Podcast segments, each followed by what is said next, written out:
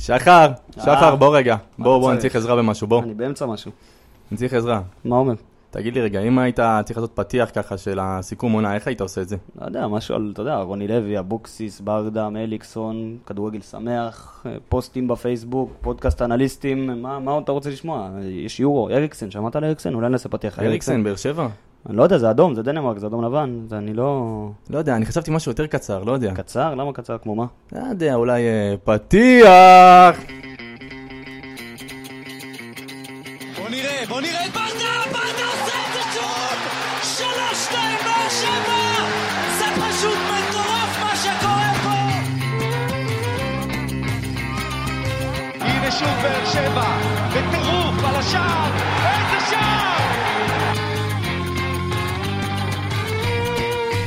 אורגו, כן נותן! הפועל באר שבע אלופה!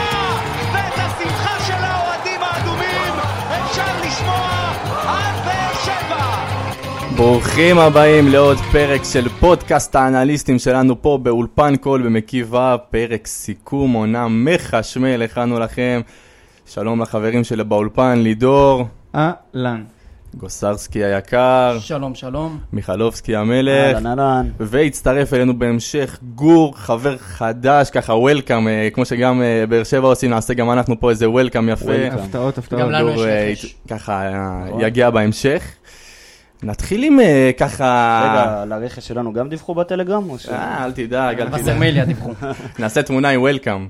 חייב, לידור, אתה על זה? נדאג לזה, נדאג לזה. יאללה, יש לנו את זה. אז אה, ככה, אנחנו העלינו פוסטים במהלך השבוע האחרון של נקודה מרכזית של כל אחד, אנחנו נחזור על זה עכשיו ככה. אני רוצה ניתן במה ככה לכל אחד עם הנקודה והתובנה המרכזית שלו מהעונה הזאת. אה, מי רוצה להתחיל בהרמת יד? שחר. תתחיל איתנו. טוב, וכמובן, הפוסט שלי והנקודה שלי הייתה עלייה לאירופה.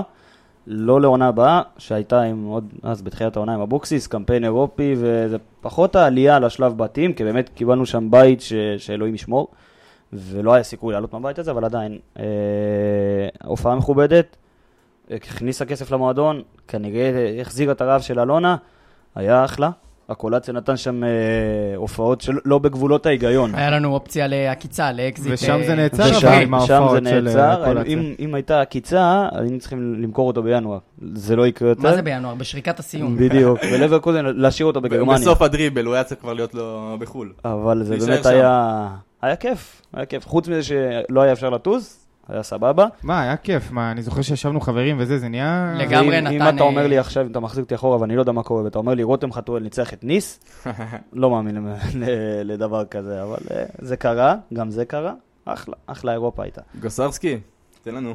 אוקיי, אז הנקודה העיקרית שלי זה אה, העזיבה של אבוקסיס, החזרה של אלונה והכדורגל השמח נקרא לזה. אה, אנחנו מתעסקים פה בפודקאסט הרבה באמת במיקרו ובדברים ובנתונים, אבל אני חושב שכל אוהד באר שבע יודע שבמקרו, ההצלחה של הפועל באר שבע תלויה באם לאלונה יש רעב ואם לאלונה יש חשק. אם אלונה איתנו ואלונה רעבה ואלונה רוצה להצליח, אנחנו יכולים להצליח. אם זה לא קורה, אין לנו שום סיכוי. ככה אני רואה את הדברים. ולדעתי, העזיבה של אבוקסיס והמילים שהוא אמר, המילים הספציפיות והעקיצות הקטנות שהוא שחרר, כן, ותוסיף את כל זה לאירופה מקודם, החזירו לה קצת. אה, שיחק, שיחק בדיוק על העצבים הנכונים ונגע בנקודות הנכונות באגו, וכנראה שהחזיר לנו את אלונה ברקת. שזה משהו מאוד חשוב. אה, קצת חשוב, כן. אף איש עסקים לגיטימי לא ייקח קבוצת כדורגל בקורונה. עכשיו, גם חשוב להגיד שזה שאלונה חזרה, זה לא אומר שאנחנו בהכרח נצליח, אנחנו עדיין צריכים לעשות דברים נכון גם עם הכסף, אנחנו לא הקבוצה היחידה עם כסף בליגה. כן, אבל טוב שיש כסף. אתה גם לא עם הקבוצה עם הכי הרבה כסף. בליגה. נכון, אבל בלי הרעב של אלונה ברקת ובלי אלונה ברקת בעניינים, אין לנו שום סיכוי להצליח. בדיוק. נכון. לידור, תן לנו ככה את הנגיעה שלך. אז הרגע שלי הסתכם במשחק האחרון, אבל זה היה כבר כמה משחקים מחזורים, אה, משחקים אחרונים, בעיקר בסיבוב השני של הפלייאוף. אה, עם התוצאות הטובות שעשינו, גם תיקו מול מכבי חיפה, גם תיקו מול מכבי תל אביב, גם ניצחון על אשדוד. אה, והשלוש-שתיים בחיפה, שאני חושב שכולנו היינו בהלם אחרי המחצית הנוראית הזאת. וואו. המחצית הראשונה. אז כן ראיתי שכאילו כולנו מודעים לזה שרוני לוי יהיה פה המאמן לפחות בתחילת העונה הבאה, אין לנו ברירה.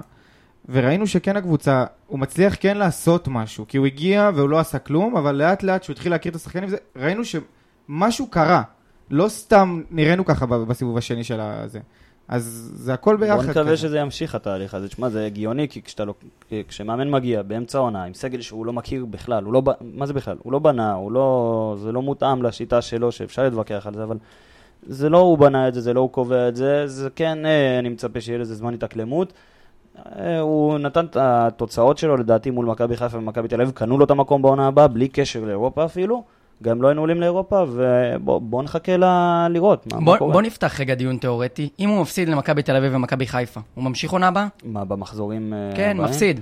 חוטף שתיים ממכבי, שתיים מחיפה. אני לא, אומר אם לך זה, אם ש- זה היה בא, אם, אני חושב שאם היינו מפסידים אה, קריית שמונה פתח תקווה, שם הוא היה זה, מול מכבי תל אביב ומול חיפה, אנשים קצת היו בולעים את זה, לדעתי. אני גם חושב. אני אני לא חושב. ש... אבל כן. כן, היו בולעים, אבל כן, זה נתן לו את האוויר הזה, כי הראו שאתה יכול לשחק, משמעית. אתה יכול- זה נתן לו אוויר, בקיצור.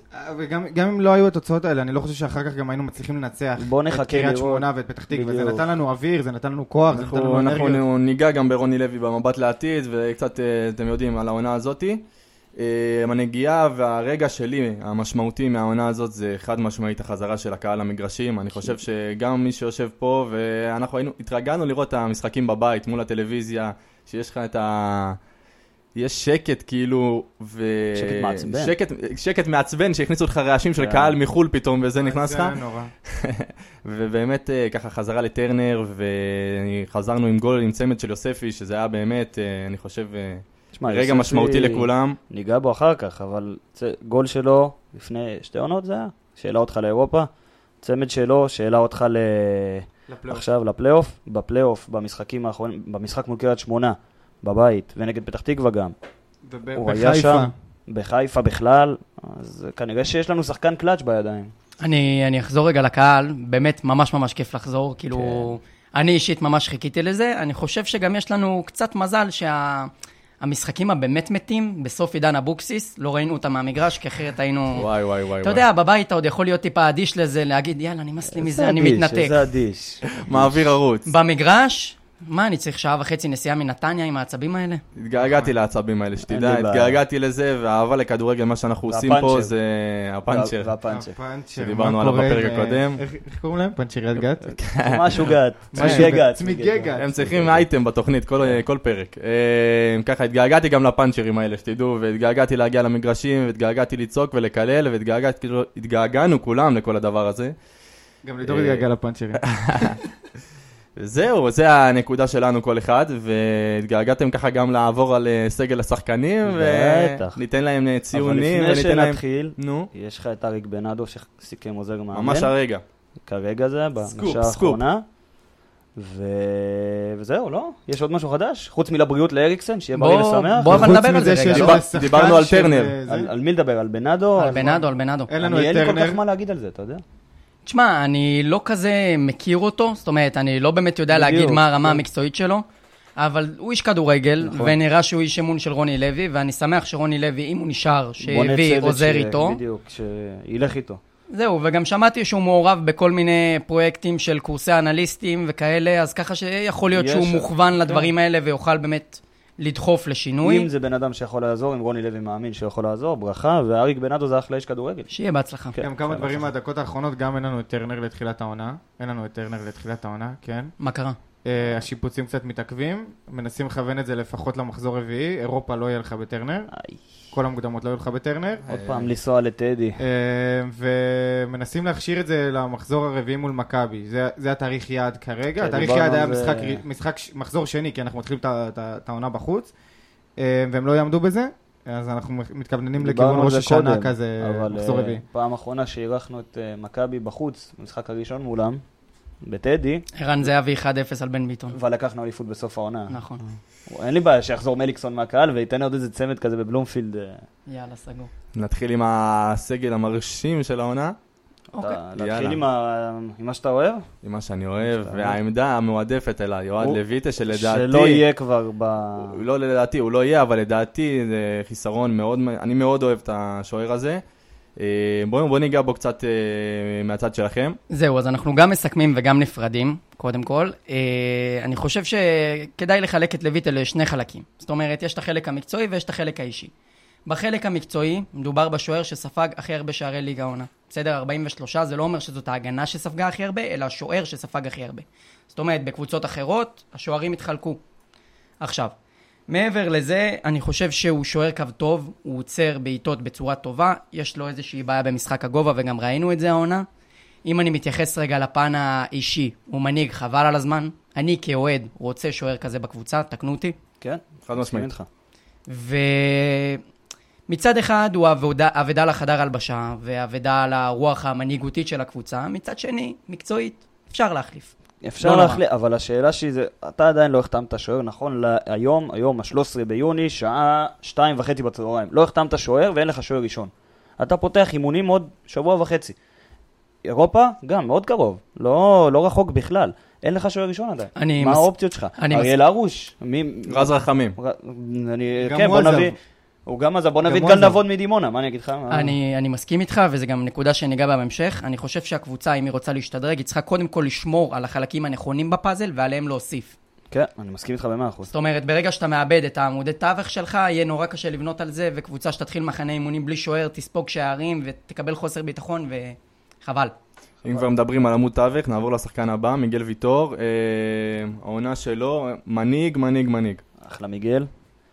זה לא היה נתון לוויכוח בכלל, כאילו, שהוא יישאר, זה באמת העונה הזאת, הוא הוכיח מעל ומעבר לכל הציפיות שהיו לי ממנו, והיו לי ציפיות ממנו, והוא עשה מה שהוא יודע, אבל uh, עדיין, לגל יש טיפה...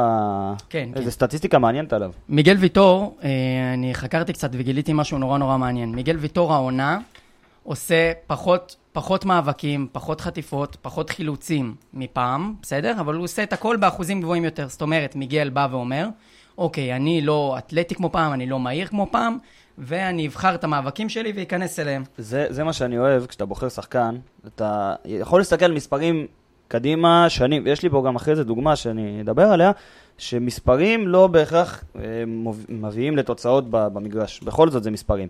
עכשיו, מיגל ויטור כנראה הבין שהוא סבבה לא מהיר באמת ולא, אולי הוא חזק, אולי זה, אבל הוא הבין את החסרונות שלו, ומזה הוא שיפר את החוכמה שלו, ו- ורואים שהבן אדם, הוא שחקן חכם, שחקן חכם, הוא בוחר 11. את המאבקים שלו. 11 מאבקים למשחק, זה הכי נמוך של מיגל ויטור בהפועל באר שבע העונה. כאילו, באופן כללי, העונה זה הכי נמוך מכל העונות. אה, שמונה חטיפות זה הכי נמוך שלו, שבע חילוצים זה הכי נמוך שלו, 3.1 עיבודי כדור ל-90 דקות זה הכי גבוה שלו, בסדר? אבל השאלה מתי ואיפה הוא עושה את זה. נכון, אבל מה אנחנו רואים? אנחנו רואים שבתיקולים 81% זה הכי גבוה של מיגל בבאר שבע. אחוזי הצלחה במאבקים 74 זה הכי גבוה של מיגל ויטור בבאר שבע. אה, מאבקים הגנתיים 79% זה הכי גבוה של מיגל ויטור בבאר שבע. ואז בעצם מה שאנחנו רואים זה שהוא אולי מוריד את כמות המאבקים, מוריד את כמות הניסיונות תיקולים, אבל אבל ה conversion עולה? ה conversion עולה. בדיוק. זה העניין. ממש conversion רואים את זה זה. אחוז המרה, אם אה, מישהו... אבל אחלה מיגל. אחלה מיגל, וטוב שהוא איתנו, וטוב שהוא ממשיך איתנו. טוב שהוא סתם את הפה לכל ה... חשוב גם להגיד שאנחנו צריכים להבין שמיגל כן בירידה, אולי זה לא פופולרי להגיד את זה, הוא עדיין הבלם הכי טוב בקבוצה, אבל הוא כן בירידה, ואנחנו צריכים לזכור שזה לא מיגל של פעם. אבל זו ירידה שהיא אופיינית. הבן נכון. אדם לא בגיל שהוא הגיע לפה לפני שש גם- שנים. גם הוא פצוע מפה עד הודעה חדשה. נכון. זה נראה לי, הוא היה פצוע עונה? כן, היה לו איזה משהו עונה. היה לו. פציעה, כן. כן, היה לו איזה משהו שרירי, אני חושב. כן. יאללה, הלאה. הלאה לשחקן הבא, וזה לואי טאה, שאנחנו ניגע בו עכשיו. העונה, אני, זה התחלק לעליות וירידות מבחינתי האישית. היה רגעים שאמרתי, וואו, איזה כיף שהשחקן הזה בקבוצה שלי, היה רגעים שאמרתי, וואו, איזה לא כיף שהשחקן הזה בקבוצה שלי. אה, לידור, מה אתה עושה לי פרצופים? אני, אני אגיד לך מה אני חושב, כי אנחנו מבינים שהוא כנראה לא יישאר פה עונה זה הבאה, חבל. ואני חושב שזה זה, זה סוף של עידן. במאה אחוז. זה השחקן היחיד בסגל ששיחק בווסרמיל, שעבר עם הקבוצה אה, אה, דברים שאף אחד מה, מה, מה, מהסגל עכשיו לא עבר עם הקבוצה הזאת. הוא מחובר לעיר, מחובר לאנשים, מחובר לזה. ואני חושב שלוותר עליו, כמה כבר נשאר לו? בן כמה הוא? לואי? 32, ניחוש. אבל עדיין, גם בגיל אבל- יחסית אבל מבוגר, לואי- זה אבל מה שאני אומר, אני מחזק אותך. לואי יכול, אה, לואי יכול לתת לך 31. עוד- במאה לתת לך.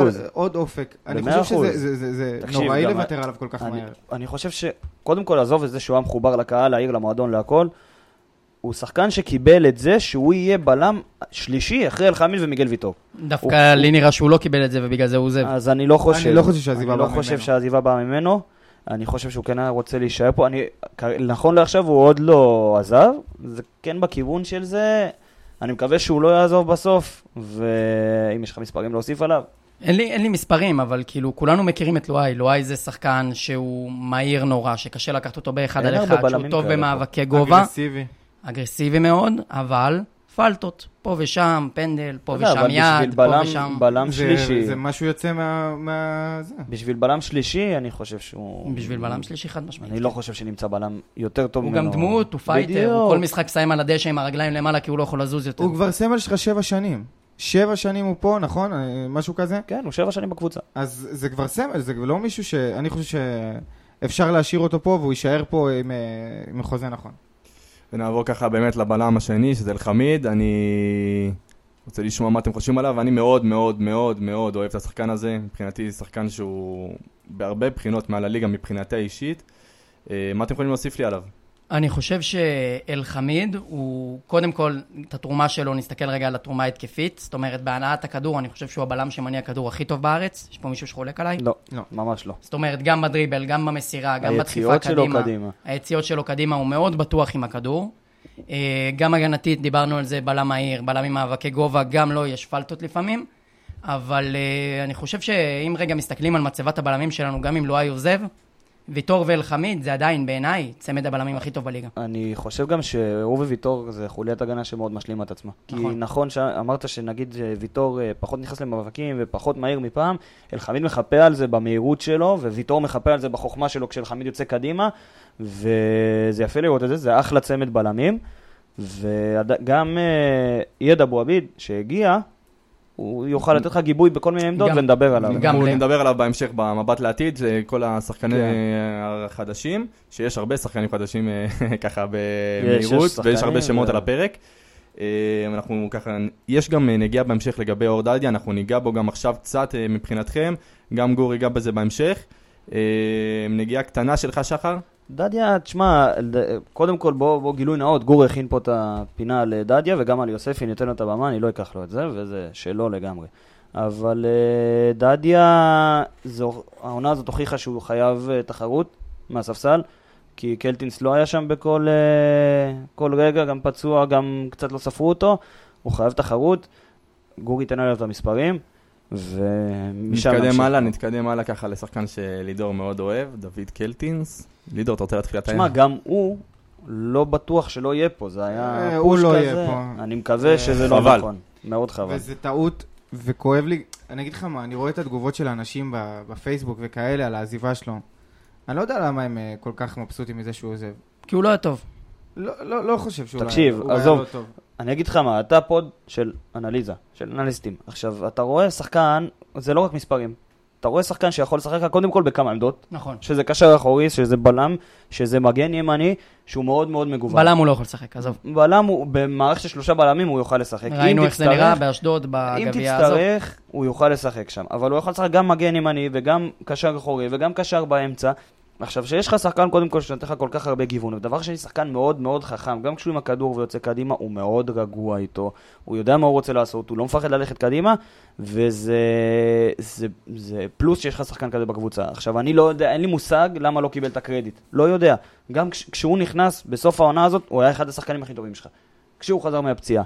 לפני זה, לדעתי, הוא לא קיבל מספיק קרדיט. אני זה שחקן שהביא אותו מבית"ר ירושלים, אני התלהבתי. אני מאוד אהבתי עליו. אתה חושב שבחודשים הראשונים שלו בקבוצה הוא לא קיבל מספיק קרדיט? בחודשים הראשונים שלו זה היה ברק בכר ולפני שנה בכלל. זה לא, זה לא פקטור עכשיו. וגם אז הוא היה חלש. הוא, היה, הוא לא היה טוב כשהוא נכנס, אבל אין לי... אני לא חושב ש, שצריך אה, שהוא ילך, נתקדם ככה לשחקן הבא. ונתקדם, כי חבל שהוא לא יהיה איתנו. חבל, אני גם דעתי האישית, שחקן שאני מאוד אוהב, גם באישיות שלו, גם מעבר ל... לדברים שהוא עושה על המגרש. נעבור לשחקן הבא שזה קאבה. גולדברג, גולדברג, בוא נדבר רגע על אתה רוצה גולדברג. קודם נחזור גולדברג? לגולדברג. נחזור. לגולדברג. טוב, אז גם ממנו אנחנו ככה... גילוי נאות לגל, גל מאוד מאוד אוהב אותו, ברמה אוהב. אני חושב... שהודעות בקבוצה רצות עליו עם ברמה לבבות. שווילי רוטנשטיינר אוהב את נתחו. אחלה. אז אה, גולדברג בעיניי אבדה גדולה שהלך. לדעתי מדובר במגן הישראלי השני הכי טוב בליגה, אולי אחרי סן מנחם, שנותן באמת עונה גדולה, הישראלי. לא להסתכל עליי ככה. יש לך את ג'רלדס וסבורית, אבל הם לא ישראלים. זה מגן שקודם כל עושה את העבודה ההגנתית, אבל אני רוצה להילחם רגע במיתוס ההתקפי. אז לקחתי את הנתונים של גולדברג והשוויתי אותם לנתונים של דדיה, כאן לפניכם. דדיה, 78 קרוסים העונה, 28 אחוזי הצלחה, 7 מ-19 במסירות מפתח, ובישולים צפויים של 3.2 בישולים לעונה. וכמה בפועל? אה, ארבעה, ארבע. אז הוא עלה על הציפיות שלו. נכון. גולדברג, 40 קרוסים העונה, 25 אחוז, 6 מ-9 במסירות מפתח, אוקיי? ו-XA של 3.6 בישולים צפויים לעונה. אז אני בא ואומר כזה דבר. דדיה הרים 38 קרוסים יותר מגולדברג. מבחינת תועלת בבישולים צפויים, דדיה גם ניסה 10 מסירות מפתח יותר. מבחינת תועלת בבישולים צפויים, אני לא רואה פה את התועלת. אני חושב, אישית, שמגן שבוחר מתי לעלות ומתי לתקוף, הוא מגן שהוא יותר יעיל ויותר עוזר לקבוצה, ממגן שתוקף במסות, במסות, במסות. אני, בגלל זה, זאת הסיבה שאני מאוד מחזיק מגולדברג, ואני חושב שהוא פשוט אבדה, אני לא יודע איך נחליף אותו. באמת, אני לא יודע איך נחליף אותו. תשמע, אני, כשנגיע לרכש, אז אני אקריא לך את המספרים של אה, אביב סלומון, שמספרים שאני מאוד אוהב. אבל uh, אני מסכים איתך שעדיף מגן, אני אגיד לך מה, במשחק של גולדברג, אני מאוד אהבתי את הכניסות שלו, שהוא היה יכול להחליף גם את השחקן כנף. הוא לא רק הלך נטו לקו, או נטו להגביה. הוא יכל להחליף את השחקן כנף, הוא כן עשה את הכניסות גם לתוך הרחבה. את זה מאוד אהבתי, וחבל שהוא לא ממשיך איתנו. רגע, באמת חבל. שמשהו כזה, לשים סוגריים. שהוא עבר לחיפה עכשיו. בוא, כולנו מסכימים שהוא היה יכול להיות, אה, שהוא היה מגן שמאלי הקבוע שלך העונה? נכון. בחיפה הוא הולך להיות על הספסל. חיפה, אני- עזוב את זה, אבל עם בוא... מי הוא ילחם? עם סן מנחם? כן? קודם כל כן. אני לא קודם אני כל חושב כן, שסן אני אגיד מנחם לך יותר גם טוב למה. ממנו. מבחינת מכבי חיפה זו תחרות הרבה יותר אה, עדיפה מטוואטחה, שהיה צל של אה, צל העונה, ותחרות מבחינתם עדיפה, ותשמע, כשאתה לוקח שחקן ואומר בואנה, אני הולך לקבוצה אלופה, ש- ואני הולך להילחם על הרכב שם, והוא ייתן fight לסן מנחם, כי שון גולדברג יכול לתת fight לסן מנחם, וקבוצה שמוקדמות ליגת האלופות, אני כן סן מנחם יותר- זה של חיפה, אני לא רואה יותר, על יותר. מעניין אותי רגע, מה קורה איתנו, חבר'ה, אנ- אנחנו נשארים בלי מגן שמאלי כרגע, יש לנו את אביב סולומון שהגיע, וזהו. מישהו פה, מישהו פה שקט עם אביב סולומון מגן פותח לעונה הבאה? לא. כי הוא לא הגיע כמישהו שאמור להיות מגן פותח. אני ראיתי אותו כבא להתחרות עם גולדברג, אמרתי, אוקיי, מעולה, יופי. אני אגיד לך מה, זה לא שאני לא שקט, אבל זה כן הסתכלתי עליו כתחרות עם גולדברג, וזה קצת מדאיג אותי שאפילו דודי טוויטו לא יהיה בקבוצה. כתחרות. אתה מבין? אפילו דודי טוויטו, התחרות שהייתה לגולדברג, אפילו זה אין לך עכשיו כרגע. זה, זה, הוא חתם בהפועל חיפה. מה הייתם עושים, מביאים זר? אני לא חושב ש... אולי טוואטחה, אני אגיד לך דוגרי. באמת, קורות. קור. מחזיר אותו. טוואטחה זאת תהיה. טעות ענקית. אז אה, ככה מטוואטחה, נעשה, רגע קודם כל עצירה, ונקבל בברכה את הוולקאם שלנו ככה. וולקאם, וולקאם, וולקאם. גור, תגיד שלום ככה למאזינים. שלום לכולם. אהלן גור. רכש, גם לנו יש רכש, הנה הרכש. הרכש שלנו. הרכש שלנו. וככה גור, אה, לפני שאנחנו נמשיך ככה עם ה- גם אה, חוליית קישור והתקפה, אנחנו אה, נתקדם ככה, נחזור בעצם אחורה גם לדדיה ויוספי. גור, יוספי קדימה, תן לו על דדיה. תן לו הדדיה, אתה רוצים ונמשיך רק כך עם אחר יוספי. כך נמשיך עם יוספי. אין בעיה, אז ככה, ספתח של גור, ברוך הבא. אהלן, אהלן, שלום לכולם. אם אנחנו נוגעים באור דדיה, אני קודם כל מאוד אוהב את השחקן הזה. אני חושב שהיכולת ההתקפית שלו לא מספיק מוערכת. הוא שחקן שתורם מאוד התקפית. אבל? אה, אין ספק שחסר לו הפן ההגנתי, יש לו הרבה הרבה דברים להשתפר בהם. הוא, הוא יכול לשחק גם כווינגר לדעתי. הוא הוא- יכול לתת את, ה, את הקרוסים אתה האלה. ראית את זה במערך יותר עם אבוקסיס, ששיחקת עם שלושה בלמים, הוא ישב בדיוק על נכון. ה-RWB הזה, על המגן בדיוק. ס- ימין שיותר חופשי, והיה לו גם חופש. גיבוי מהבלם השלישי שהלך וחיפה עליו. במערך של ארבע רואים את החסרונות שלו. רואים את החורים שהוא משאיר. אה, גל אמר שהוא נתן 30 כמעט קרוסים יותר מגולדברג. נכון. אתה גם רואה את זה על המגרש, אתה רואה שיש לו את היכולות ההתקפיות. אבל זה הגיוני נתן- לגמרי גם כי אתה גם משחק הרבה יותר על צד ימין שלך בהתקפה מאשר על צד שמאל, כי בצד שמאל בהתקפה תקוע לך עציץ. אני גם חושב שבמערך שלושה בלמים שדיברתם עליו קודם, דדיה עשה משהו נורא נורא מעניין, וממש עשה כניסות מעבר לקו ההגנה העונה. בדיוק. לא רק כניסות הצטרפויות, זאת אומרת, אני אגביה מקצה הרחבה, אלא לא, אני רץ לעומק ואני אכניס את הרוחב אחורה. אבל עוד פעם, זה כשיש לך את החיפוי שהוא מקבל נכון, במערך רק שלושה בלמים. רק בשלושה בלמים. כרגע אין לך את זה, ורוני לוי, לפי מה שאני יודע, גם לא מתכנן לשחק במערך הזה, ופה הוא משאיר את החורים האלה שהם כל כך קריטיים. אז אה, דדיה העונה בישל אה, ארבעה בישולים מול חיפה, נתניה, לברקוזן וסלביה פראג. כולם הגיעו במצב, ברמות. כולם הגיעו במצב של 0-0 או 1-0. הוא נתן בישול 1-0 גדול. ליריבה כאילו? אה, סליחה, 0-0 או 1-1. אוקיי. שער יתרון. ומול חיפה נתן בישול גדול ברגל שמאל נכון. ל- ליחזקאל. אה, ולדעתי זה, שוב, זה לא מספיק, ה- לא מספיק מעריכים אותו. לא לשכוח שזו עונה ראשונה שלו בבוגרים. לא, הייתה לו את אה, עונה קודמת גם. עונה קודמת הוא לא... בחצי עונה, אני אגיד לך מה, לדעתי התחילו לתפוס מאור דדיה אחרי המשחק גביע, מול מכבי חיפה שנה שעברה. הוא כן שיחק קצת, ומאז שהוא נתן את הבישול הגדול הזה אז בגביע לבן סער, אז התחילו לתפוס ממנו יותר. אני כן חושב שהוא חייב תחרות, אבו עביד ייתן לו גם את התחרות ש- הזאת, את אתה- אבל אה, אתה מרוצה עם התחרות של אבו עביד ודדיה על המגן נגיע הימני? לזה, נגיע לזה. לדעתי הוא לא צריך את ה... דווקא התחרות זה יכול להקשות עליו. כי אה, הוא שחקן זה- שצריך ביטחון. הוא כבר לא כזה צעיר, אבל הוא... הוא צריך שיותר אני יאמינו מקבל מה שאתה בו. אומר, אני חושב שדדיה הוא אולי שחקן הוא- הרבה מאוד על אבו ביטחון. עביד בתור גיבוי, פחות תחרות. אבו עביד יהיה גיבוי לכל ההגנה. זה- אני הוא מקווה שהוא יהיה. מספיק טוב כדי להיכנס גם, אבל uh, כרגע בשביל להיות גיבוי הוא מעולה. דדיה לדעתי צריך להמשיך להאמין בו, ונקווה שיהיה טוב. כן, אז נעבור קצת, אה, אה, זה. תודה גור בינתיים, אנחנו עוד מעט אה, לא, אה, אתה נחזור אליו. תישאר פה ויהיה בסדר. אה, אז נעבור קצת לקישור. אה, קאבה. מרואן קאבה. גל, בכבוד. טוב, אני חושב שזה אולי, תקנו אותי, העונה הכי חלשה של מרואן אצלנו. מסכים. אני חושב שהעונה, הוא היה טוב יותר כבלם מאשר כקשר. זאת אומרת, המשחקים היחידים שאני חושב שקאבה היה טוב בהם, זה כשהוא שיחק בלם. אני מאוד לא התחברתי אליו בקישור העונה, אני חושב שהוא... אמרתי את זה גם בפרקים הקודמים, הוא קצת איבד את ה... את הדרייב, זאת אומרת, הוא אף פעם לא היה שחקן טכני, הוא אף פעם לא היה פיזי מדי, הוא אף פעם לא היה... תמיד מה שהניע אותו זה היכולת לרוץ מצד לצד, וכאילו להיות מרוכז במשחק, וברגע שזה עבד, בוא בוא נחתוך ונגיע לשורה התחתונה. הביתה. אתה חושב שהוא יישאר או לא? מקווה שלא. אני חושב שהוא יישאר אבל. שמע, יש לו גם חוזה מאוד גדול, כאילו אני חושב. שהוא יישאר, מהדעה האישית שלי הוא לא צריך להישאר, אבל אני חושב שהוא יישאר. אני לא יודע, בוא נחכה ונמשיך את הכץ ונראה לאן זה הולך, כי החתמת הרבה מאוד שחקנים על האמצע, וגם בדיוק. בדרך מה אתה רוצה, כנראה. פלד? היית רוצה שהוא יישאר? אני לא חושב אני שהוא לא צריך ח- להישאר, אני- אני חושב בכללי, הרכש שהולך להגיע, ואנחנו שומעים את השמות, אנחנו גם ניגע בו- ניגע בהם בהמשך, הרבה באותו מקום, באותו תפקידים, כן, אותו... כן, אנחנו ניגע בזה גם. אנחנו ניגע בזה. ומבחינתי קאבה יכול להמשיך להתמודד שם, אבל זה לא... אני חושב שסחטנו את הלימון הזה. בוא נעבור לשחקן העונה. שחקן העונה? העונה? לא? לא, רגע, בוא בוא אני נ- החלטתי. זה שלי. נשמור לו, נשמור. נשמור אותו, נשמור לו, בוא נ- לפני זה ניתן רגע, אתם לרוסה. יודעים למי התכוונתי בכלל? בררו? חבר'ה, בררו. תודה רבה. אה, אז הדעות פה לא- חלוקות. הוא סתם, הוא ארגנטינאי, אז אני נותן לו את הקרדיט. אתה רוצה בררו? בא לי בררו. יאללה, נו ניתן לו, מה לא ניתן לו לידור? תשמע. אתה יש לך את המספרים עליו, נכון? אז אני יש לי את המספרים עליו. אה, אחלה מריאנו בררו, אחלה מריאנו בררו שבעולם. אה, ראו את זה בהרבה מאוד עמדות העונה. אה, גם כבלם, גם גם כקשר כבלם, אחורי. גם כקשר אחורי. הוא, ככל שהלכה העונה, הוא מאוד השתפר. בוא, בוא נשים את זה בצד גם שהוא ישראלי. גם היה לו הוא לא פציעה תופס לך באמצע מקום העונה. של זר.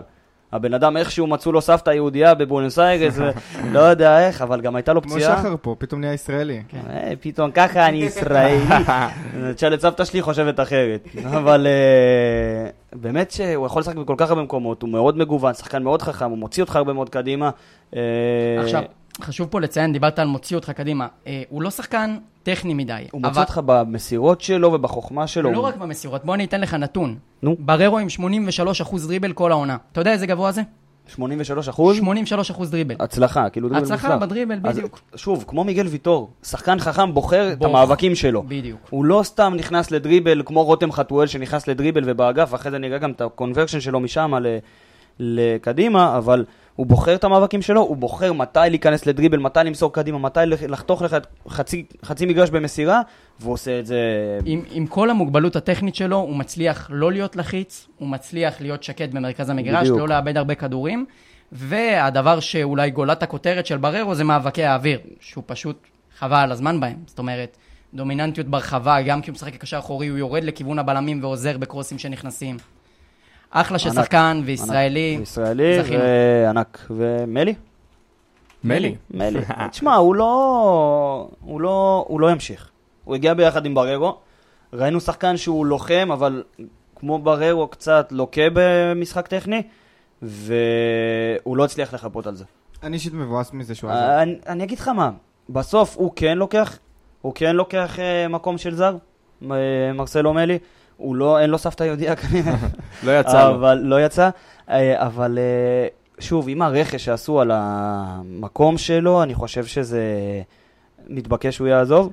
וגם, כאילו, אתה יודע, הוא מסר מסירת מפתח פעם בחמישה משחקים. הוא שיחק משחק הרבה יותר גבוה מבררו, זה לא מספיק לקשר בעמדה הזאת. עזוב, יש לו... כולנו ראינו את זה שהוא מחזיר בעיקר כדורים אחורה ולא תשמע, קדימה. כל העונה- ונגיד, כל העונה יש לו 1.58 שערים צפויים ו-1.74 בישולים צפויים. אתם יודעים לא- כמה הוא שיחק העונה? זה לא נורמלי. זה לא נורמלי. עכשיו, אתה מסתכל על הצד ההגנתי. עכשיו וה- בצד ההגנתי. הוא נכנס לשבעה מאבקים בהגנה בממוצע, זוכר רק בשלוש.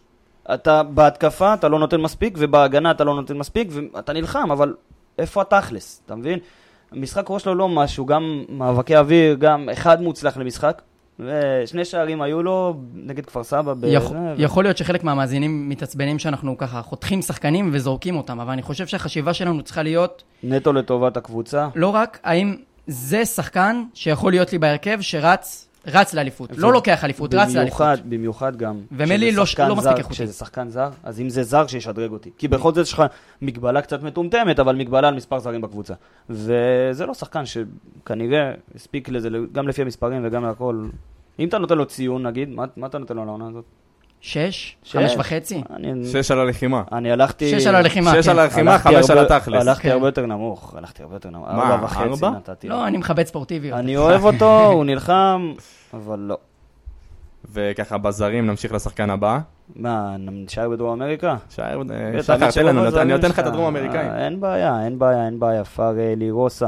אני אגיע אליו. הנה, הנה, הנה, מצאתי אותו. תשמע, הוא הגיע בינואר. מצאתי אותו, כאילו הוא פה. באולפן. הוא, הנה, פה מתחת, כבר ראינו אותו מחוץ ראינו אותו לאולפן. מחוץ לאולפן, הוא כבר בא לבקר. הוא הגיע בינואר, הוא חתם לשנה וחצי בינואר. אז מבחינת חוזה, הוא עדיין חתום אצלך בקבוצה. אה, הוא פתח רק חמישה פעמים בהרכב, מתוכם תוסיף אחת נגד פתח תקווה, שפתח פתאום באמצע במקום שאלוהים יודע למה, ושוב, לא כל שחקן טכני באגף יכול לפתוח באמצע ולנהל משחק. וראינו את זה. ראינו את זה פה, סטופ קאס. אה, מסירות מפתח, הוא מייצר 0.4 מסירות מפתח למשחק שהוא צריך בערך, גמרת אותי עכשיו, גוטמן מתהפך בבית שלו, אה, הלב שלו חלש, אבל... אה, מה יהיה? כל אה, פרק יציאה כזאת. נו, אין, נמשיך. מה, הלב של גוטמן באמת חלש. אה, כמו של אריקסן. וואו, אנחנו באנו במוד. ביפ. תמשיך. אה, מצליח לייצר רק 0.4 מסירות מפתח למשחק. וזה שחקן קדמי, וזה גם, זה לא מספיק, מעט מאוד, אבל הוא לא שיחק מספיק לדעתי. כן ראינו במשחק שלו, נגיד בגול מול אשדוד, שהוא כן ידע לעשות את הכניסה הזאת מהאגף לאמצע, לידור, אתה יכול לצחוק אחי, הכל בסדר. אה, הוא כן ידע לעשות את הכניסה הזאת מצד שני, ולהבקיע גם. אה, לא נכנס להרבה דריבלים, למרות שהוא מאוד טכני. רק 1.4 דריבלים למשחק. לי מרגיש שהוא לא מצליח לייצר מהקו. זאת אומרת, מרגיש לי שדיברת קודם שהוא לא קשר התקפי באמצע, זאת אומרת 10. אני דווקא מרגיש שכל פעם שהוא בא מהקו הוא לא מצליח לייצר כלום. זאת אומרת, גם, גם שני הגולים שלו הם מהאמצע. נכון, ולשחקן קו, הוא לא, הוא לא שחקן קו שילך ויהיה לך על הקו כמו הרבה מאוד שחקנים, כמו סלליך, כמו כמו הקולציה. וואקמה נקרא לזה. נגיד, הוא שחקן שייכנס לך מהקו לאמצע. עכשיו, זה קריטי, אם אתה משחק עם חלוץ כמו שגיב יחזקאל, שהולך מהאמצע לצד, אז הוא כן יודע לעשות את הכניסות האלה, והוא כבר הבקיע פעמיים בכניסות כאלה. אני לא יודע אם הוא יישאר או לא, אבל הוא, הוא חתום פה. תשמע, חסרה קצת, אה, בוא נגיד, חצי עונה לא מרשימה. לא מרשימה. אבל הוא עדיין חתום פה, אתה מבין? אז אני לא יודע אם נכון. יוותרו עליו. ו- זה הכל עניין, הבנתי, ראיתי שהפועל תל אביב רוצים אותו, משהו כזה, או הפועל? חיפה? את רוסה, כן. לא יודע, נחכה לראות, שמע, אני מאמין שהוא לא קיבל מספיק קרדיט. זה תלוי אלטרנטיבה, זה תלוי מצב חוזה. האלטרנ- כשהאלטרנטיבות שלך זה חתואל, אה, אה, הקולצה. אני מדבר על סלליך. אלטרנטיבות של רכש, לא... הרכש זה... שלא תחשוב שדיברתי על קולציה. טוב, בוא נעבור לסלליך מפה. אה, סלליך, יאללה. סלליך. אבל נמצא גם אותו, הוא גם פה מסתובב. הוא מחוץ מסתובב, ל- סלליך, אני איפה? חושב... רגע, לפני שנתקדם קדימה, בוא ניתן רגע אה, אה, במה אה. לשחקן ששיחק בסוף העונה. קצת בתחילת העונה, משחק האחרון שלו, אחרי הרבה, המשחק הראשון שלו אחרי הרבה זמן היה בסוף העונה, במשחק האחרון. חיכיתי, חיכיתי שלידור יתפרץ עם השם הוא שלו. מדבר כי- איתי. אני גם קוראים מאוד לו אוהב אילי אותו. מדמון. אילי מדמון. אז אני כן רוצה שניגע בו קצת, כי עדיין הוא שיחק פה, ואני, ואני חושב ש, ש, שהוא העתיד שלנו. אה, וחייב. לשמור עליו, אה, ואיך העונה שלו, איך אתה מסכם את העונה? היה לו, היה לו כזה קצת גרף מוזר, זאת אומרת, בתחילת העונה ראינו כן עלייה. אפילו אבוקסיס ב- ורוני לוי. כן, אפילו בקמפיין האירופי ראינו אותו פתח מול ניס, או שהוא שיחק מול ניס, אני לא זוכר. נכון, הוא שיחק במשחקים האירופיים. אה, שיחק במשחקים האירופיים, היה נראה כן שייך לרמה, היה נראה, בין, לא, לא היה נראה מדהים, אבל היה בסדר. מהרגע שרוני לוי הגיע, נשרף לגמרי. נשרף לגמרי. גם אמרנו את זה בפרק הקודם, המשחק הראשון שהוא שיחק בעידן רוני לוי היה במשחק האחרון מול חיפה, מחצית שנייה, זה הכל. זה מחפיר. אז כאילו מצד אחד ראינו איזשהו גרף התקדמות, שהוא נהיה כאילו יותר, הרגיל את עצמו לקצבים ונכנס לעניינים, אבל uh, בסופו של דבר, נחכה עונה הבאה, נראה, אני באמת לא אני, יודע. אני באופן אישי מאוד אוהב לא את יודע. השחקן הזה, אני חושב שהוא הוא ראוי לשחק ברמות האלה. הוא הוכיח את זה גם. והוא מוכיח את זה כל משחק שנותנים לו את ההזדמנות הזאת, הוא מוכיח. אתה חושב שהוא היה טוב נגד חיפה? כן, כן. בטח. אני לא חושב.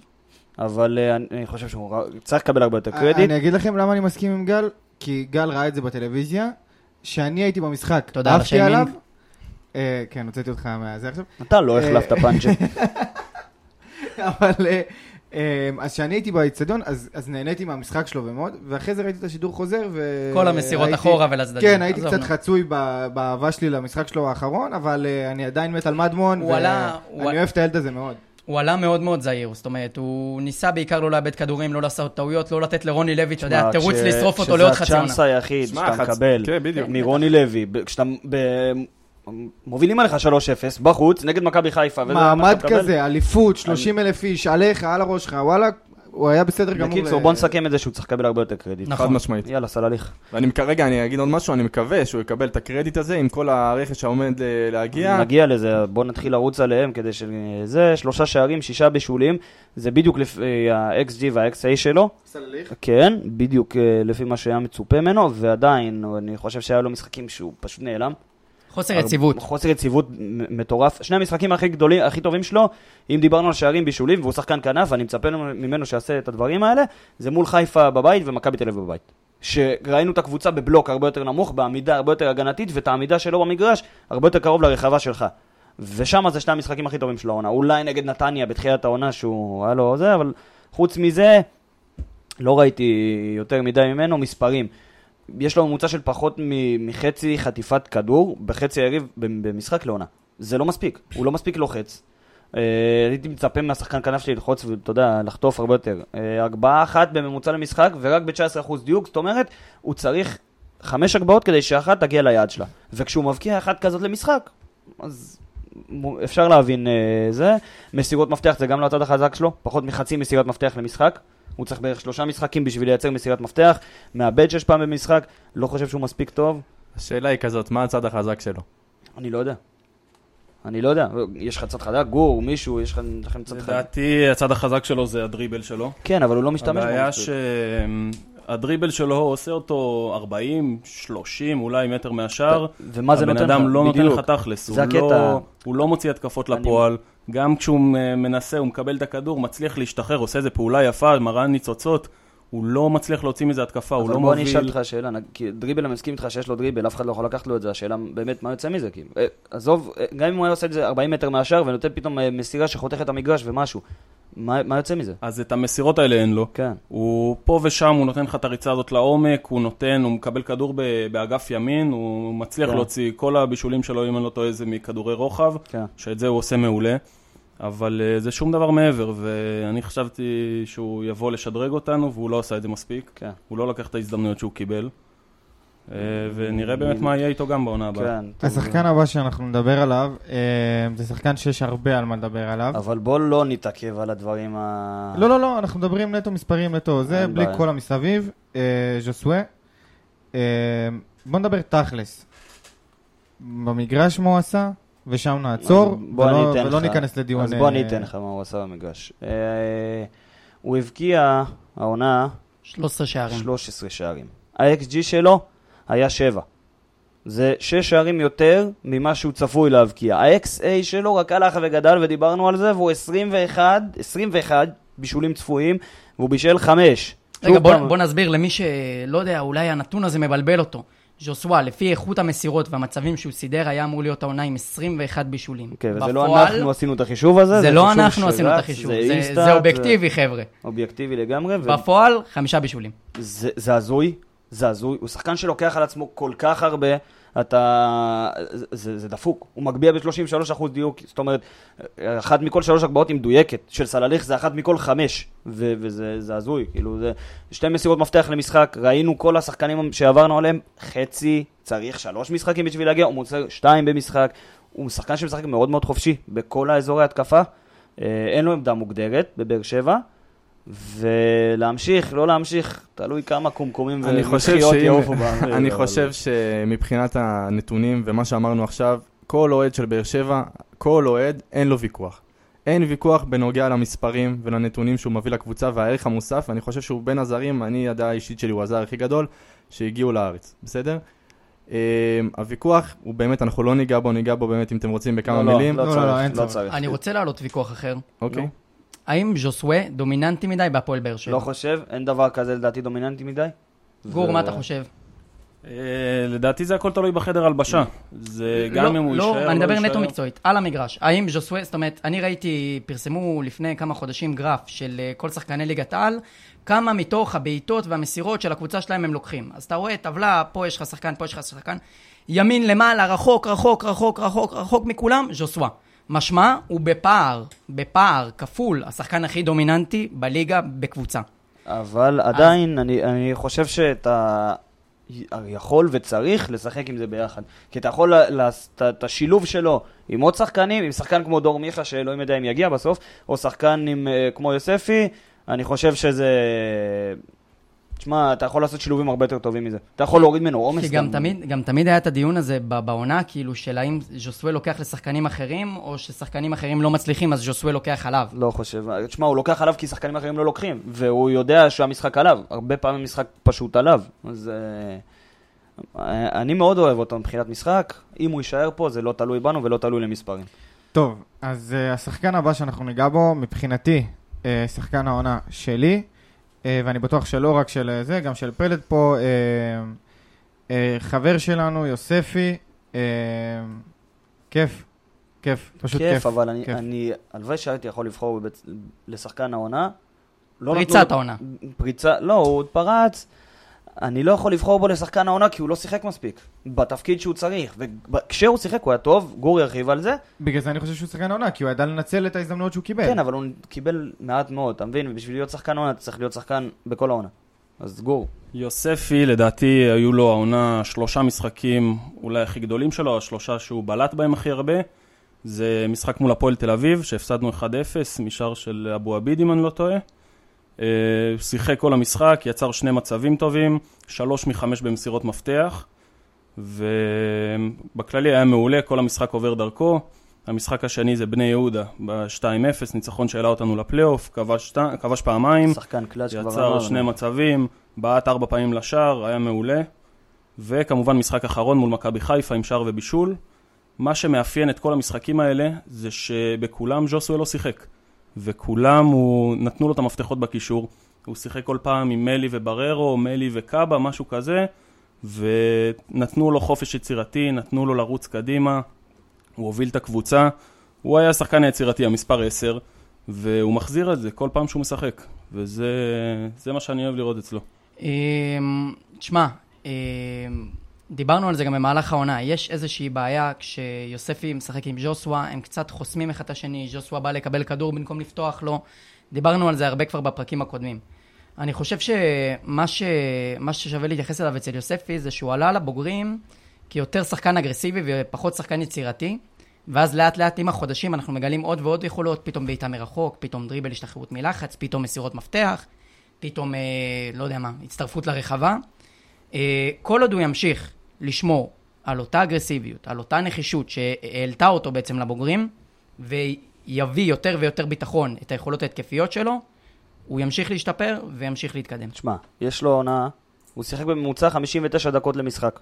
זאת אומרת שהוא הוחלף או נכנס חילוף הרבה מאוד פעמים, ועדיין, יש לו שבעה שערים העונה, יש לו בישול אחד, ממוצע של מסירת מפתח בכל שני משחקים, שזה עלייה משנה שעברה. הוא היה עושה את זה אז פעם בשלושה משחקים. הוא נכנס ומנצח הרבה יותר מאבקים מבעונה שעברה, והאזורי פעולה העיקרי שלו זה בעיקר באגף ימין, כי לא נותנים לו מספיק את האמצע. הוא שחקן שאוהב את האמצע, הוא שחקן שיהיה טוב באמצע, ואני מקווה שהוא יקבל שם יותר דקות. שבעה שערים זה המון. שבעה שערים זה, זה, זה המון. שני לברן, אני חושב, שלישי לג'וסווה ושני לברן. אנחנו, אני רוצה שנסתכל קצת נתקדם, אה. קדימה גם על יוספי שנייה. אה, ליד מי הוא יכול לשחק ואיך הוא יכול, יכול לבוא יותר אה, לידי ביטוי. אני חושב שאנחנו נרוויח אם יהיה ליד יוספי, זאת אומרת, אני לא יודע אם ז'וסווה נשאר או לא, אבל ליד עשר אני חושב שצריך להיות שני שחקנים אגרסיביים. יוספי וז'וסווה לדעתי לא יכולים לשחק בקישור ביחד, שחר חולק עליי, אני יודע אני- את זה. כן, לא אני לא מסכים. חושב שהוא שמונה, אני חושב שהוא עשר, ואם אתה רוצה להכניס אותו לקישור כעשר, אתה צריך לידו שני קשרים שהם עם אופי יותר דפנסיבי. זאת אומרת, בררו? פלוס מישהו. לא גורדנה. לדעתי, שוב, הוא לא יכול להיות המספר 8 הזה, הוא לא box to box, הוא צריך לקבל את המפתחות. אם ג'וסווה, אני לא יודע אם הוא עוזב או נשאר, אבל לדעתי, אם הוא עוזב, זה השחקן שצריך אה, להיכנס אני לנעליים אגיד- שלו. אמנם הוא פחות טוב מקצועית, אני מאחל לו להיות ברמה של ג'וסווה, אבל uh, הוא צריך לה- להיכנס לנעליים האלה, אפילו לפני דור מיכה, לדעתי. כן, אז נתקדם קצת אה, אה, להתקפה, אה, לחוליית התקפה שלנו. בואו נתחיל עם אה, שחקן שאני לא סגור על אה, איך, איך אני מגדיר את העונה שלו, אה, ארקולציה. אתה לא סגור?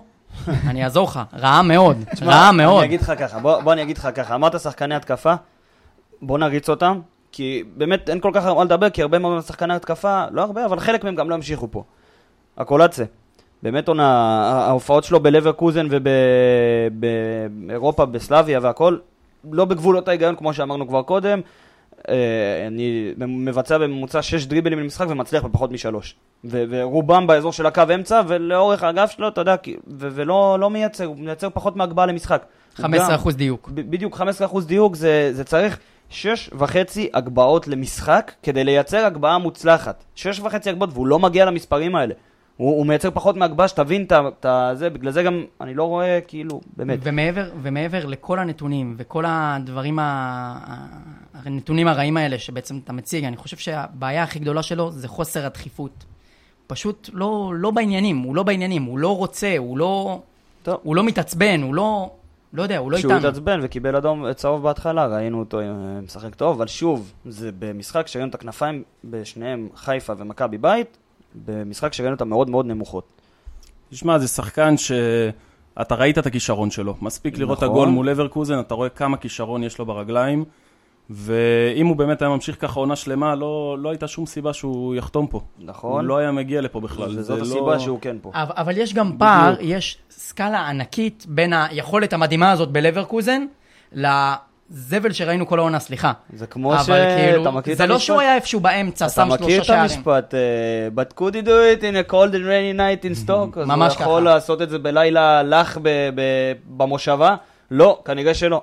אני- הוא יישאר פה, הוא חתום, ובוא בוא נעבור שחקן לי עצבים. אני אשים פה עכשיו אה, שלושה שחקנים ביחד, בסדר? כדי שנרוץ על זה. יאללה. נשים לך את אה, שבירו, ורן. ואגודלו. שבירו, אגודלו, אה, מכובד סך הכל. כן.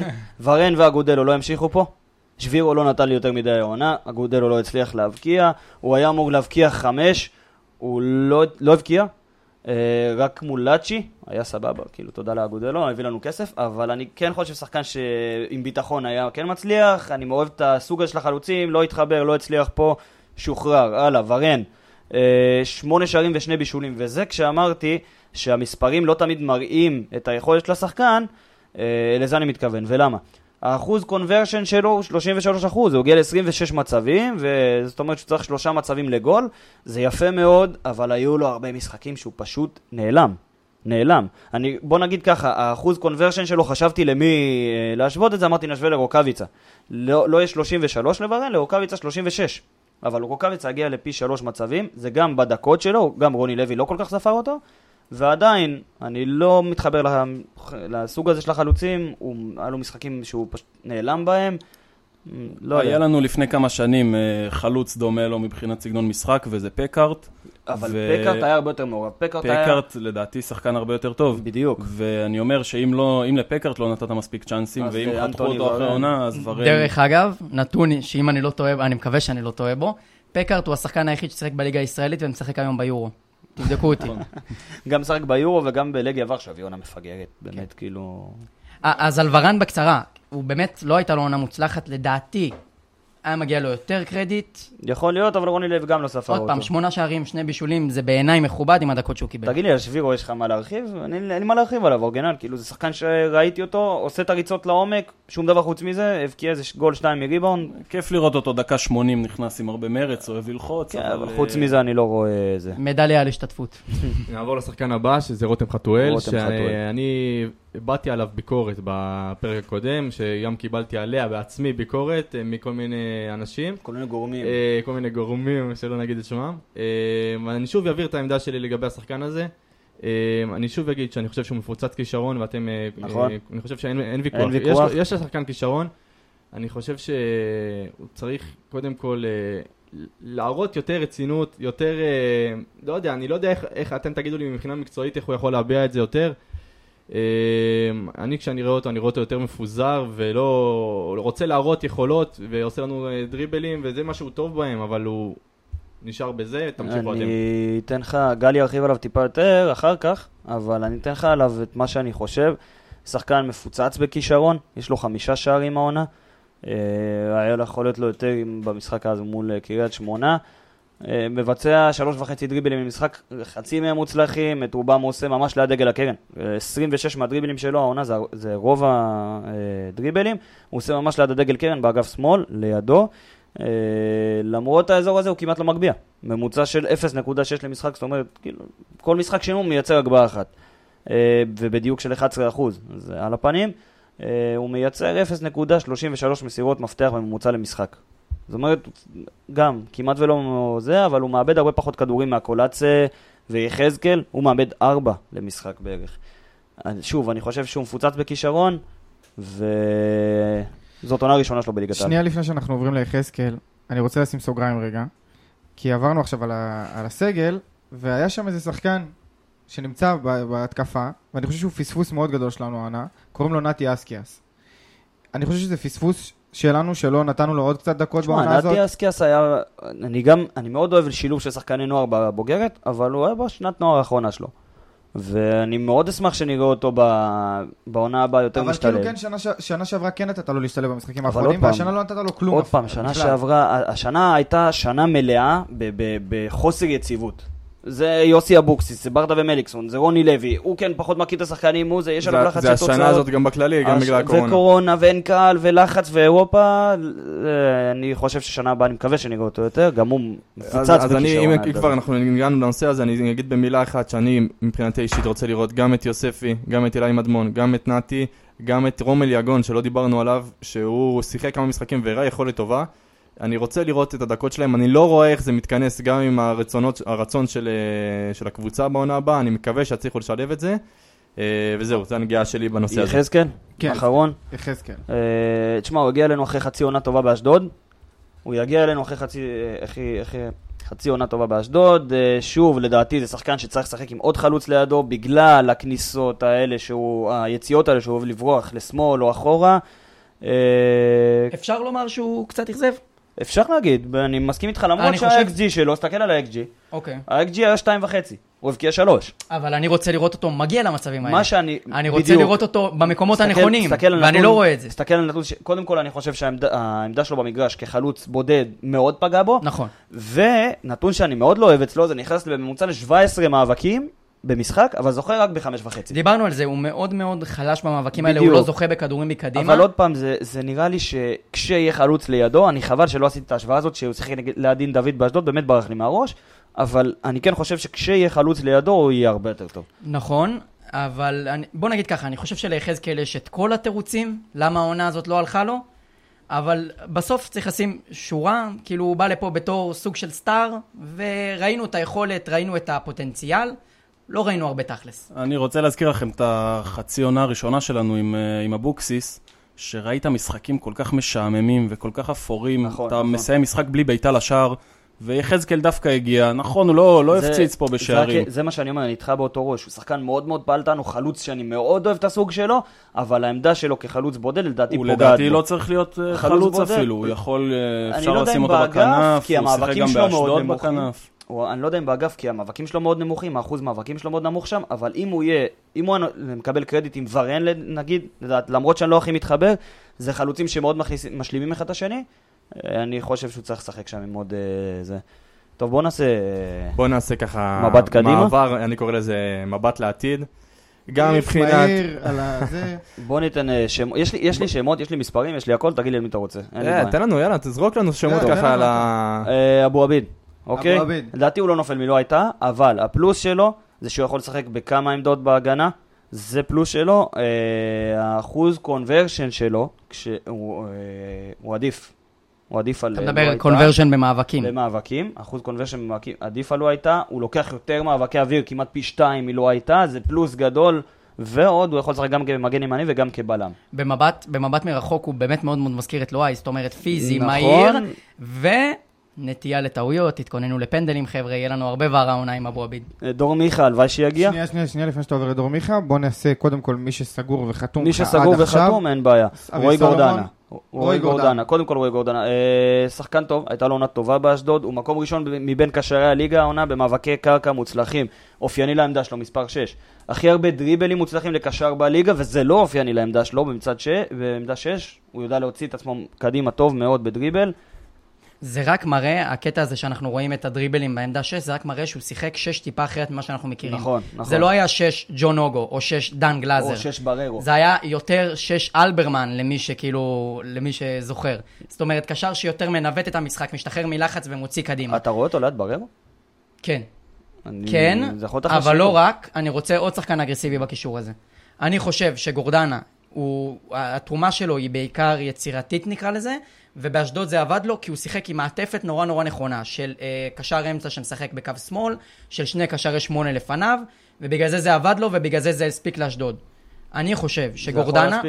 אני חושב שגורדנה הוא, הוא לא יכול להיות השמונה, הוא חייב להיות העשר, ו... עוד 10? זאת הבעיה. אה, אני רוצה גם לתת פה איזושהי טענה, ככה שאני מרגיש מהחלון הזה, שהתחלנו להביא את החלקים האחרונים לפני החלקים הראשונים. זאת אומרת, שאנחנו מביאים גורדנה שהוא, הוא, הוא, בעיניי לפחות, הקשר שמונה זר יגיע הרי. אז למה לא לראות איזה קשר שמונה זר מגיע? אני לא חושב מה שצריך יש קשר לו? שמונה זר, אני אגיד לך. לדעתי לא דווקא חושב? גורדנה הוא בדיוק השחקן שהיית צריך. הוא בדיוק השמונה שהיית צריך. הוא, יש לו את היכולות ההתקפיות, יש לו את היכולות ההגנתיות. כן, אני מסכים הוא איתו. שמונה מושלם, זה שמונה שאתה לא יודע אם הוא... אתה לא באמת יודע אם הוא התקפי, אם הוא הגנתי. הוא עושה לך עבודה על כל המגרש. זה בדיוק המשבצת שהייתה אמורה להיות של מלי, שהוא לא עשה אותה מספיק טוב. גורדנה אולי הוא לא עכשיו שחקן לטווח הארוך, אבל לשנתיים, אפילו שלוש הקרובות, אני חושב שהוא... קשה, והנה הוא עוד ימלא שחקן את ש- המשבצת. שהיה בווסרמיל הגיע אליך. נכון. כן, הנה, קשה לי רצית- להשת- שחקן שהיית צריך. קשה לי להשתחרר מהתדמית שהייתה לו בקדנציה הקודמת, של שחקן כזה, היה לו קצת תדמית כזה של קצת עצלן על המגרש, עידו, אבל הוא גם שינה. הוא שינה עמדה, הוא עבר לשחק הרבה יותר אחורה? הרבה יותר אחראי, לקח על עצמו הרבה יותר. אני, אני מסכים, פשוט לא, לא יודע אם אני יכול לראות את זה לאורך שתי עונות. זאת אומרת, אני מבין שהוא עשה איזשהו שינוי ולקח את עצמו בידיים בעונה הזאת באשדוד, והראה דברים שהוא לא נתן במהלך כל הקריירה. מי נותן לי את ההבטחה שהוא יראה את אותם דברים בעונה הזאת, ולא יחזור לאותו שחקן שהוא היה כל הקריירה? לא חושב, לא חושב שהוא יחזור אחורה, אבל... אה, הוא בכושר דיברת אחר כבר. וסרמיל, עידו? זוכר את הגול שלו נגד ביתר? ניצחנו אותם הגול ארבע האחרון בווסרמיל. בטח. זוכר את האדום שלו נגד ביתר, בטדי? בטח, שניצחנו אחרי זה 3-0. יא, 11, איזה כיף. טוב, אביב סלומון? במה מישהו. אחד רוצה להתמקד, במה מישהו אחר רוצה להתמקד. אז אני רוצה להתמקד באביב סלומון עכשיו. יאללה. אה, זה עוד שחקן שסומן כבר בינואר, כן? הוא בן 26 והוא מסיים חוזה. הוא סיים חוזה, אז הוא הגיע כאילו אה, בחינם. הוא מגן שמאלי והוא יכול לשחק גם כבלם. הוא מתקל מצוין, עם 98 תיקולים העונה, זה כן מעיד על האופי של כפר סבא, שקבוצה שלחצו אותה והכל, אבל עדיין, הוא המגן עם אה, שני מכל שחקני ההגנה בליגה, במספר תיקולים שלו, והוא השחקן ההגנה שנכנס להכי הרבה מאבקים, והשני בקטגוריה של מאבקים מוצלחים ב- בעניין הזה. ורובם אה, קרובים לרחבה שלו וקרובים לאזור של האמצע ב- בשמאל כשהוא משחק, אז אה, זה כן שחקן שמאחורה הוא כן יכול לתת לך שקט. אה, אני חושב שיש כאן איזושהי נקודת תורפה הגנתית, כי בכפר סבא הוא הרבה פעמים כאילו... כפר סבא קבוצה שמשחקת עם לואו בלוק, כמו שאמרת כן, קודם, קו הגנה נמוך, מאוד נמוך. ואין הרבה שטח מאחוריו.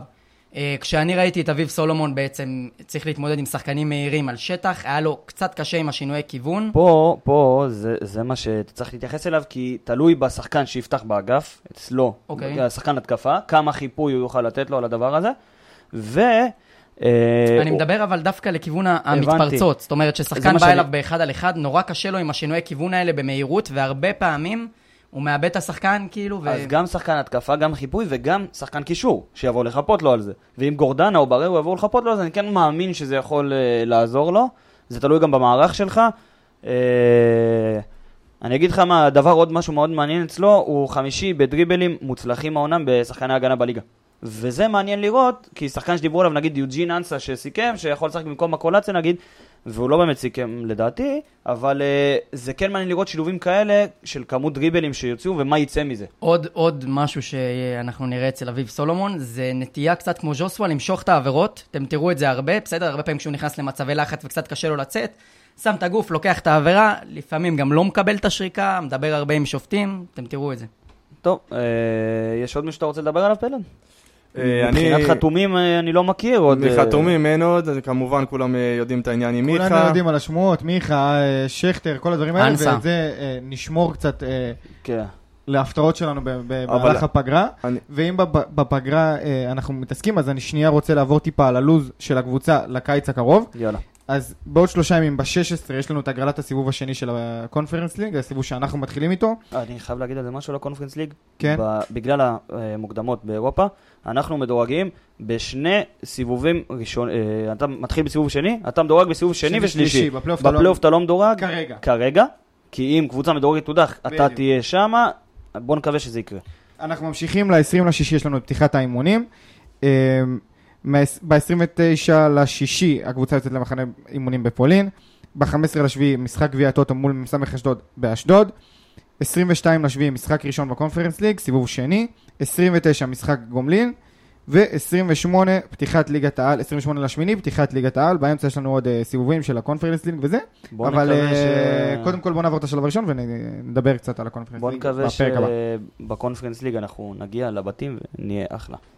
אה, חמסה טפו, שום בצל, איך זה? אני? מקווה יש לי מלח מהקידוש בבית, עם שן שום, הכל בסדר. אני מקווה להגיע להתחלה של אירופה, קודם כל עם כל הרכש שאנחנו רוצים לעשות, עם קבוצה בריאה שאפשר כבר להתחיל לבנות שם משהו. אה, אם אתם רוצים אה, לדבר קצת, נמשיך קצת עם רוני לוי, ככה לקראת הסוף, להמשך שלו, תשמע, אני אגיד לך, לעונה אני הבאה. אסכם לך את זה מאוד קצר. אני אסכם לך את זה מאוד קצר. זה... הוא פה, הוא נשאר. אני לא יודע אם... לא יודע כמה, לא יודע למה, הרבה תלוי ב- בעונה שלו. אני מאמין שיהיה בסדר אבל, ו... ויאללה הפועל. יאללה, הפועל. אני יאללה, רוצה הפועל. ככה לקראת סיום, אנחנו ממהרים פה למשחק של אנגליה. נכון. בוא ניתן פה הימור למשחק כל אחד, מה, גוסרסקי. אנגליה? או, אה, תשמע, אין לי 2-0 שחקן אנגליה. אנגליה. אין לי שחקן אנגליה בפנטזי, בהגנה. יש פודן. יש לי את מאונט. אבל אה, 2-1 אנגליה. 2-1 אנגליה, אני כן. 1-0 אנגליה.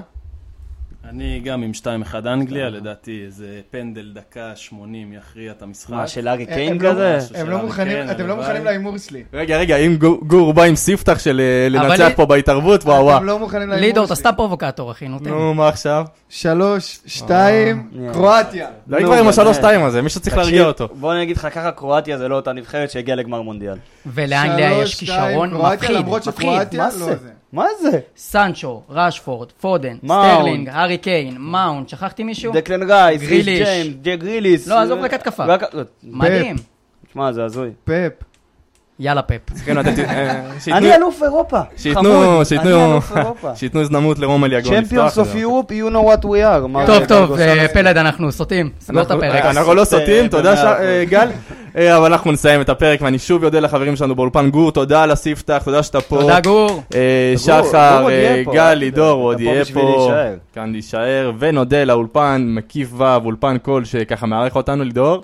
תודה לפלד, והכנתי לכם הפתעה לסיום. הופה. סבבה? אנחנו נסיים את הפרק, לא בפתיח. נו. שיר סיום הפתעה, רגע שנייה, אני אכין את זה, דברו. בינתיים, דברו, דברו, תעבירו את הזמן. אז אה, אני שוב ככה מתרגש מאוד שאנחנו ככה לקראת העונה הבאה, ורוצה ככה... ל- שטויות, בוא נדבר סיום, התחלת יורו, בוא נדבר יורו. אנחנו יורו? מתרגשים כולנו לעונה הבאה. מי לוקח את היורו? אה, איטליה. בלגיה. איטליה. במילה. איטליה. צרפת. אנגליה? איטליה. היידה! איי, גורי, פורצה. איטליה. אז- יש לנו את זה? יש גם. קופה אמריקה. נתראה בפרקי ספיישל אה, במהלך הפגרה, והנה ההפתעה שלי ל... סגיר. יואו, רגע, לא שומעים, אימא'לה. מה זה? מה זה? לידור. עשיתי את הפדיחה, שנייה. מזל שיש עריכה. מזל שיש עריכה. לא צריך עריכה, לא הנה זה. צריך עריכה. מה? נגמר, אה? נראה לי. אני יודע שאני אתגעגע. מה, אנחנו, אנחנו נשמור על קשר, נכון? כן, בטח. פעם ראשונה שאני כאן. אני לא יודע מה עושים. ולאיזו מצלמה? פעם ראשונה ואני קטן. אני על הפנים. כמו לא זאת